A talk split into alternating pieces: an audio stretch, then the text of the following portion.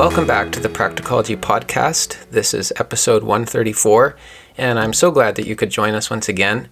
In episode 49, we had my friend Thomas Seale with us to talk about the spiritual discipline of reading and learning, and I was pleasantly surprised when that episode became one of our most listened to episodes.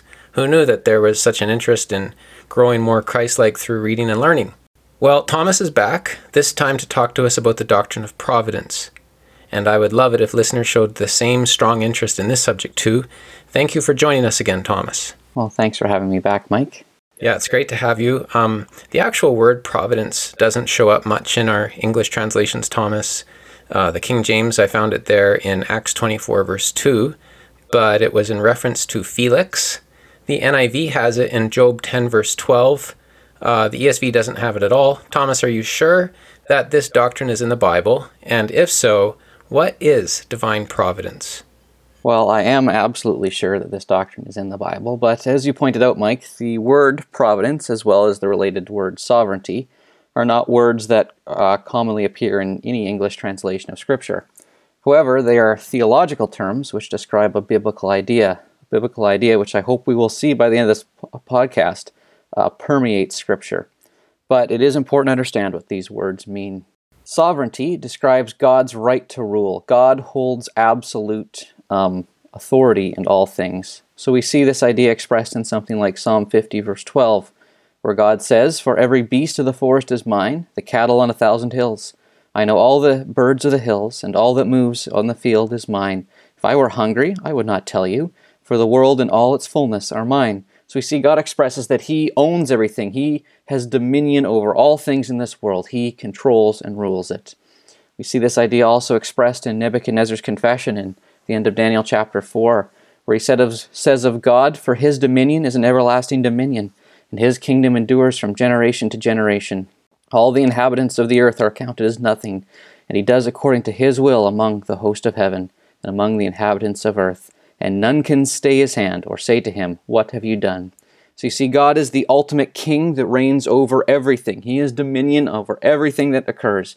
Even a great king like Nebuchadnezzar cannot say to the ultimate king, who is God, What have you done? or stay his hand from anything. So God holds the right to rule everything. But providence is a little bit different, and I think John Piper provides a very helpful and succinct definition of providence when he describes God's providence as his purposeful sovereignty. You see, God has absolute authority in this world, but he does not exercise that rule in an arbitrary way. No, rather, God has a purpose in what he is doing. God is directing the entire course of history according to his sovereign purpose. And we see Paul express this idea in the first chapter of Ephesians. Mike, could you read for us Ephesians chapter 1, verses 4 to 10? I would be happy to. I suppose I should be able to quote it because we memorized it a couple years ago, but I will just, I'll just read it here. Um, it says that God chose us in Him before the foundation of the world, that we should be holy and blameless before Him. In love, He predestined us for adoption to Himself as sons through Jesus Christ, according to the purpose of His will, to the praise of His glorious grace, with which He has blessed us in the Beloved. In Him we have redemption through His blood the forgiveness of our trespasses, according to the riches of his grace which he lavished upon us, in all wisdom and insight, making known to us the mystery of his will, according to his purpose, which he set forth in Christ as a plan for the fullness of time, to unite all things in him, things in heaven and things on earth. So we can see in this passage that Paul says that God has a plan, God has a purpose for all things. And that storyline of the whole world is God establishing his kingdom. And in this kingdom, he's establishing a king. He, his purpose is to glorify Christ in bringing all things under his dominion. And part of that great purpose is not only setting up Christ as king, but bringing in a redeemed people into his kingdom. Well, I'm so glad that we get to be part of his purpose. And uh, you, have said providence is God's purposeful sovereignty. That's very helpful. Uh, thank you. You've told us what God's purpose is, and and it is a massive purpose. It's a cosmic purpose.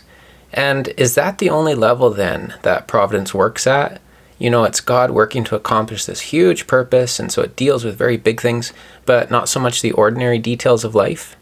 Well, that's a good question, but I believe the Bible quite clearly shows us that God um, is in control of everything. So while God's providential purpose has this mega scale, this mega scale comes to pass by God controlling and purposing every detail that happens in the universe. So God's providence doesn't just control big things, but it controls the very minutia of our world. We see this idea expressed in Proverbs 16:33, which says, "The lot is cast into the lap, but its every decision is from the Lord."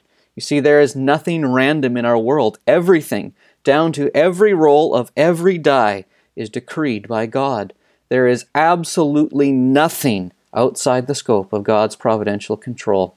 In his big book on uh, God's providence, John Piper cites Charles Spurgeon, who expresses this same idea when he says in a sermon, I believe that every particle of dust that dances in the sunbeam does not move an atom more or less than God wishes that every particle of spray that dashes against the steamboat has its orbit, as well as the sun in the heavens, that the chaff from the hand of the winnower is steered as the stars in their courses.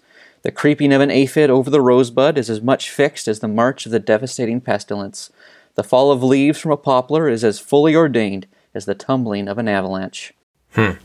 Classic Spurgeon there. I remember being at a campfire with a bunch of guys and we were trying to figure out how detailed God's providence works at, and I think we were sitting on a fallen tree. So we were debating whether this log in the forest was included in God's providence. And I think it's pretty clear how Spurgeon would have answered that based on what you just said there.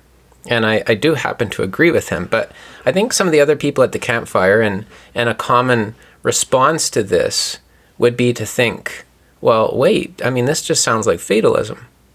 Well, that certainly is a reasonable response, and it's a quite troubling question. But this view of God's providence is most certainly not fatalism. Because you see, fatalism is impersonal and purposeless. Fate is a blind, arbitrary force that gives no meaning and has no purpose. But that is not what God's providence is. In God's providence, God has a purpose in everything that He brings to pass, and that purpose is personal. You see, if you are a Christian, God's purpose is to glorify His Son by bringing you into His kingdom. Your fate is not fixed by some blind, irresistible force, but rather your every breath is held in the hand of an infinitely good and wise Father. Hmm, yeah. Fatalism is a very depressing view of the world, and we can be glad that it's not a true view of the world. God's providence of, of things, by contrast, is, is a wonderful doctrine. And so you've told us what providence is, and you've given some support of how deep it runs, how deep into the details it goes, that God is providentially in control, even way down to the slightest details in creation and in history. But talk to us some more about that. Um, show us from the Bible, Thomas, how extensive God's providence is. Well, the Bible has a lot to say about the extent of God's providence. So, first category is that we see in the Bible God's providence over nature. See, God not only created all things, but he continues to control all things in the universe. Uh, Paul says this in Colossians chapter 1:17 where he speaking of Christ says that he is before all things and in him all things hold together. You see natural law is not something that God established back in Genesis and has just sort of left the universe to run itself. But what we recognize as natural law is Christ himself upholding the universe and all things that take place. In the end of Job, in chapters 38 to 41, God challenges Job and asks him about his power to control nature. He asks him if he can control the weather, feed all the animals, and tame the most ferocious beasts. Even the terrible Leviathan is totally under God's control. In Amos, we learn that even the rainfall is controlled by God. God says in Amos 4, verse 7, I also withheld the rain from you when there were yet three months to the harvest, I would send rain on one city and send no rain on another city. One field would have rain, and on the field which it did not rain would wither. You see, God controls where the rain falls and how much rain comes. He can control rain to fall on one city and not another. He can even have rain to fall on one field, and the very field beside it gets no rain and withers by His providential control. And Amos goes on to explain that all natural disasters come at God's command. Verse 9, God says, I struck you with blight and mildew. Verse 10, God says, I sent among you a pestilence after the manner of Egypt. I killed your young men with the sword. And in verse 13, he ends it by saying, For behold, he who forms the mountains and creates the wind, and declares to man what is his thought, who makes the morning darkness, and treads on the heights of the earth. The Lord, the God of hosts, is his name. Amazing. So God's providence extends over nature. What about supernature? Yes, we also see that God's providence extends over the spiritual realm as well. We see this quite clearly in the first two chapters of Job, where we see that Satan can do nothing against Job without God's explicit permission. And when God does allow Satan to attack Job, God sets clear limits beyond which Satan cannot go. We see in the Gospels that Jesus has absolute power to command evil spirits, and the demons recognize who he is and they recognize his authority to command them and to ultimately judge them. And in his providence, God even has a purpose for Satan, in his purpose to unite all things in Christ. For we see in John 13 that when Satan enters Judas, God is using him as an instrument to accomplish his predeterminate counsel to sacrifice Christ as our offering. We also see that God holds providence over life and death. God is the life giving creator, and He is the only one with power to give life, as well as the only one with the power to take life. And while the Hebrew writer does tell us that Satan enslaves sinful people by the fear of death, Satan ultimately does not have the power to bring death. Only God has that authority. And God clearly states that in Deuteronomy 32, verse 39, where He says, See now that I, even I am He, there is no God beside me. I kill and I make alive. I wound and I heal, and there is none that can deliver out of my hand. And Hannah reaffirms this in her song of praise to the Lord when she says in 1 Samuel 2 verse 6, The Lord kills and brings to life. He brings down to Sheol and raises up. And not only will you die, but the very time and date of your death is providentially determined by God. Job says in chapter 14, uh, verse 5 Since his days are determined, and the number of his months is with you, and you have fixed his limits that he cannot pass. See, God has fixed the exact number of days you will live, and that is a boundary line that no one can move. Yeah, I think we see this taught in Psalm 139 as well, uh, where David says, Your eyes saw me when I was formless. All my days were written in your book and planned before a single one of them began. So, um, I'm just tracking with you here, Thomas, that God's providence extends over nature, over supernature, over life and death. And it's interesting to me that uh, this order that you're going through is seen in Mark 4 to 5, isn't it? Where the Lord Jesus demonstrates his, his providential power over nature when he stills the storm. And then he shows his power over supernature when he confronts the demoniac man on the beach and uh, and then he raises Jairus' daughter, showing that he also has power over life and death.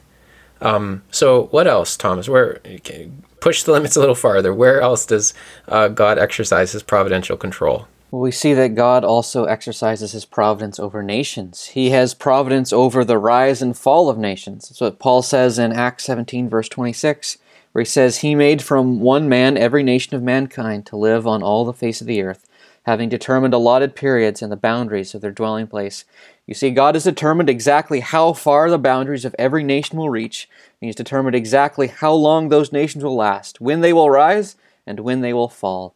And within those nations, God also exercises providence over who leads those nations. This is what Daniel tells Nebuchadnezzar in Daniel 4:17, where he says, "The Most High rules in the kingdom of men, and gives it to whom he will, and sets over it the lowliest of men." You see, no matter what the nation or what the form of government it has, God sees to it that He controls who rules over that nation. And finally, He brings the leader over the nation whom He wants, but He also can control the actions of the kings and leaders of those nations. We see this expressed in Proverbs 21:1, where it says, The king's heart is a stream of water in the hand of the Lord, and He turns it wherever He will. Well, I think most of us who listen to this are going to be really thankful to be reminded that God is in control over nations and all these other areas you're mentioning. But maybe where we feel the pinch, Thomas, is when it comes to a, our own human will. We live in a day of expressive individualism. Some have called it the sovereign self, you know, where I am fully autonomous. Nobody can tell me what to do. And uh, does God dare exercise his providence over our human wills? It's a good question, and this might come as a surprise to you, Mike, but I absolutely believe in the sovereign self. It's just that I believe that there is only one sovereign self, which is God, and He absolutely does exercise providence over human will we see many of examples of, of this in Scripture.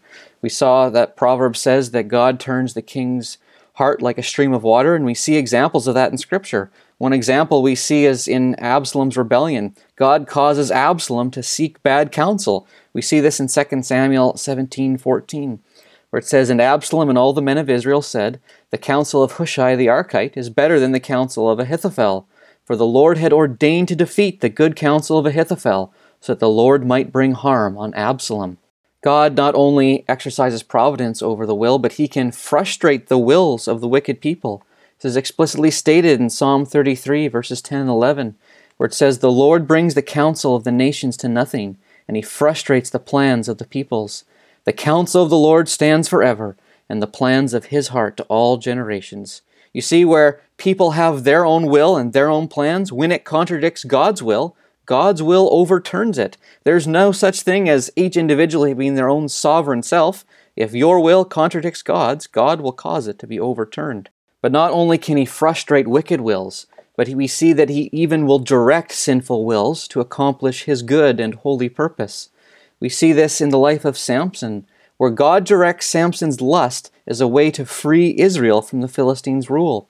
We read in Judges 14, verses 3 and 4 talking about Samson's desire for this Philistine woman, um, Samson said to his father, Get her for me, for she is right in my eyes. And his father and mother did not know that it was from the Lord, for he was seeking an opportunity against the Philistines. At that time, the Philistines ruled over Israel. And we also see how in Isaiah how God commands the proud heart of the king of Assyria to bring judgment against Israel. God says in Isaiah 10, verse 6 and 7, Against a godless nation I send him, and against the people of my wrath I command him, to take spoil and seize plunder, and to tread them down like the mire of the streets. But he does not so intend, and his heart does not so think, but it is in his heart to destroy and to cut off nations, not a few. So you see, the king of Assyria, he wants to destroy, he wants to conquer. It's in his heart to go around destroying nations. But unbeknownst to him, it's God's providential hand that's turning his heart to do this thing, and as God is ultimately using him to bring judgment against Israel. Yeah, so this is where we definitely start to get uncomfortable. Um, you know, just to take the example of Samson and his desire, his lust for this woman. And and the scripture says that the Lord was in this somehow. You know, he was using this to uh, enact victory um, and free Israel from from the Philistine rule. But does this implicate God with sin? Um, does God get tainted somehow uh, in in this, Thomas? Well, this is certainly a very, very troubling question. But I think we can say on the outset that God is absolutely not tainted by sin. We see parallel to these statements about God controlling and even directing sinful wills. Parallel, we see other statements that, that continually remind us of God's absolute holiness and separateness from sin. But that still leaves us with this difficult question how do we reconcile these things?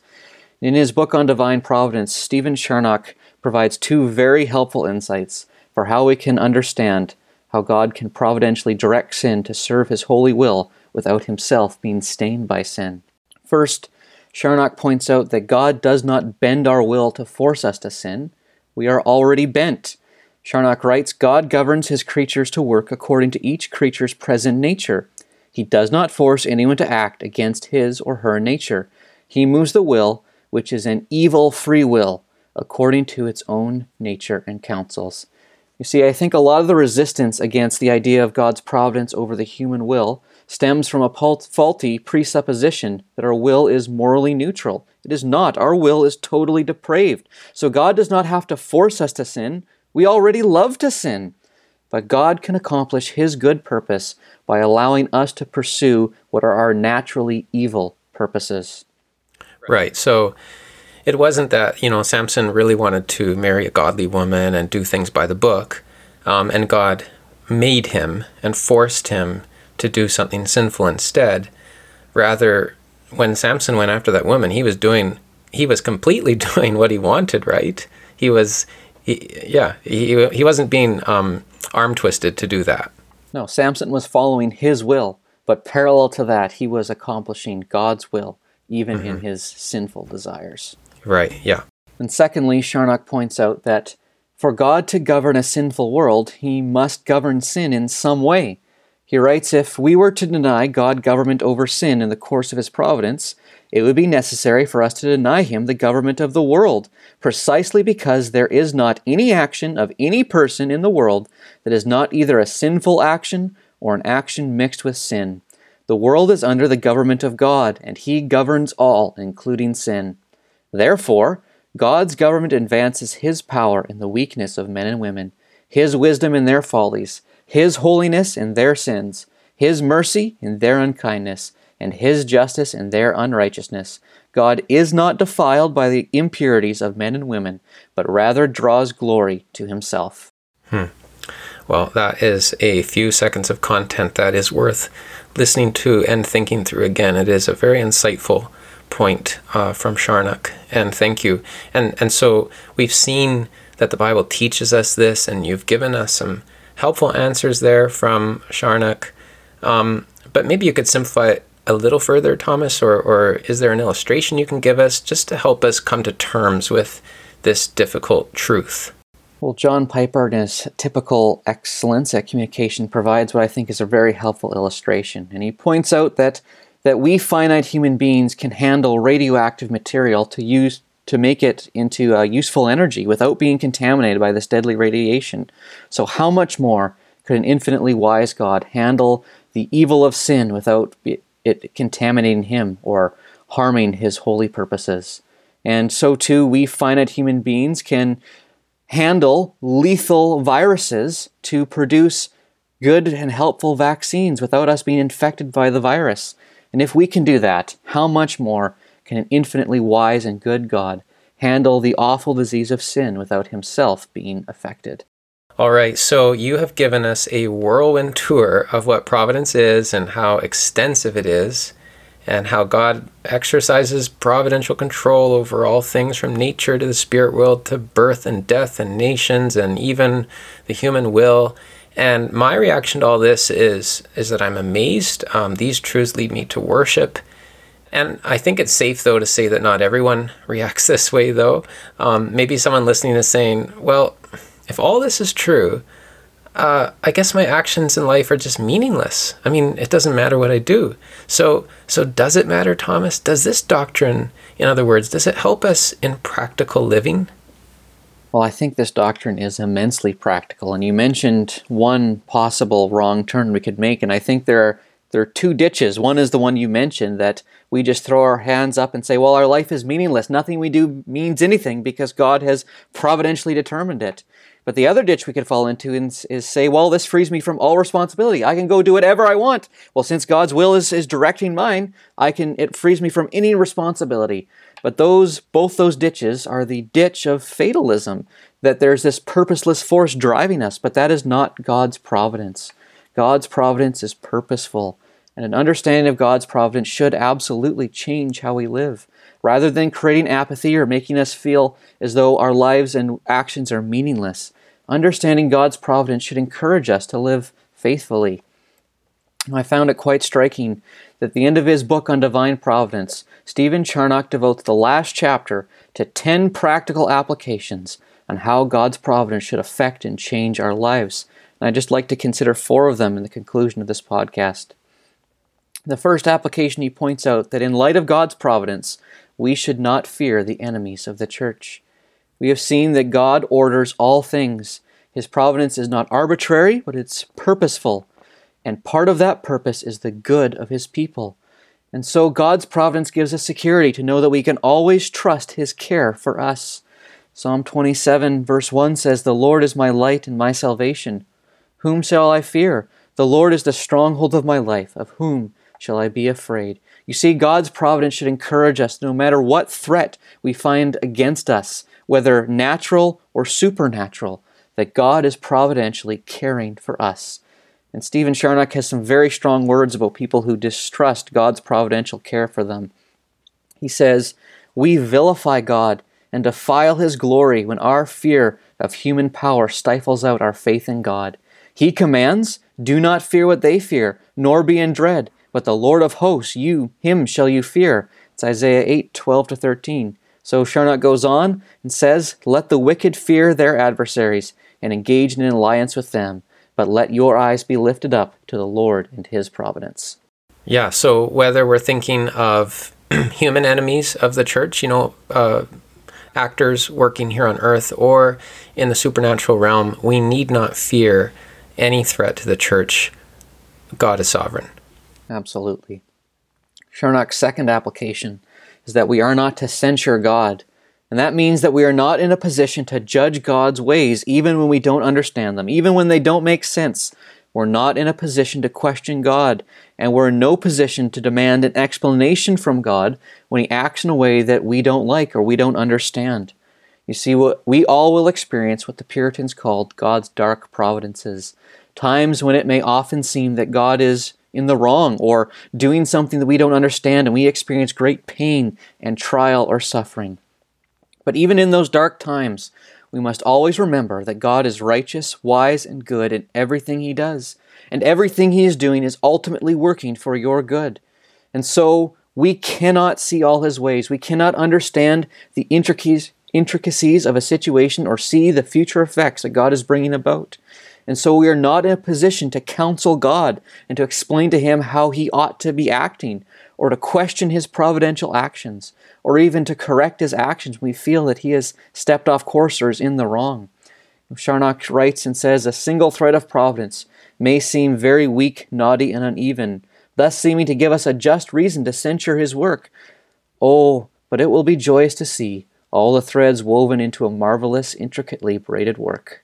Yeah, and if I can just pick up on something there, Thomas, it's true. God does not owe us an explanation.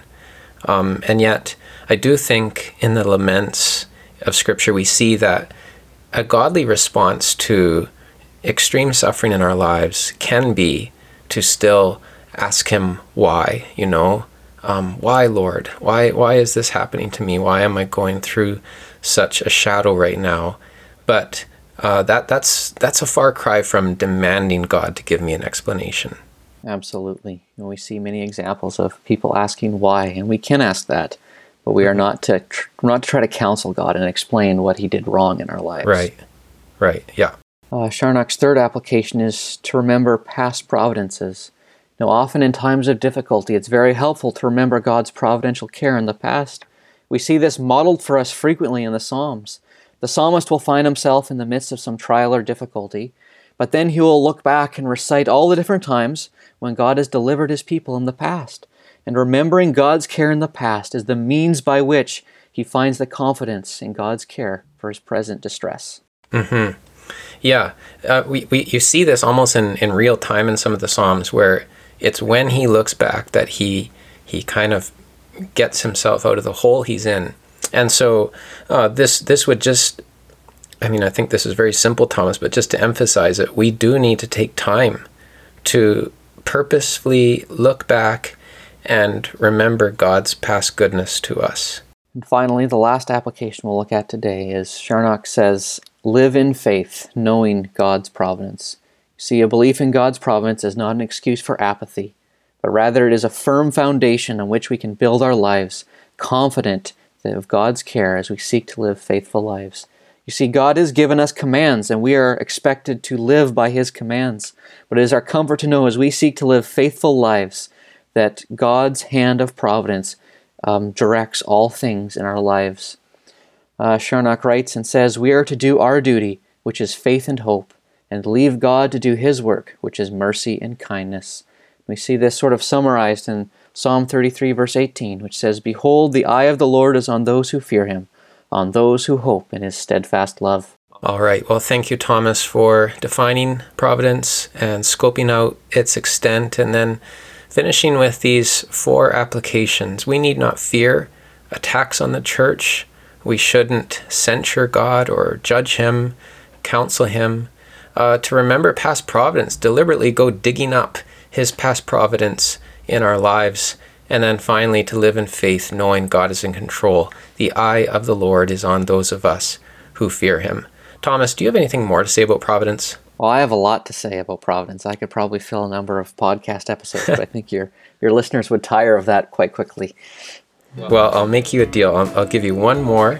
And so, listeners, do be sure to tune in two weeks from now because, uh, in this one, I'm, I'm really looking forward to. We're going to dive into the subject of how providence interacts with the Christian life, and it is wonderful, wonderful truth for us to live our Christian lives by. And so, until then, remember the Lord is in control. God bless you all.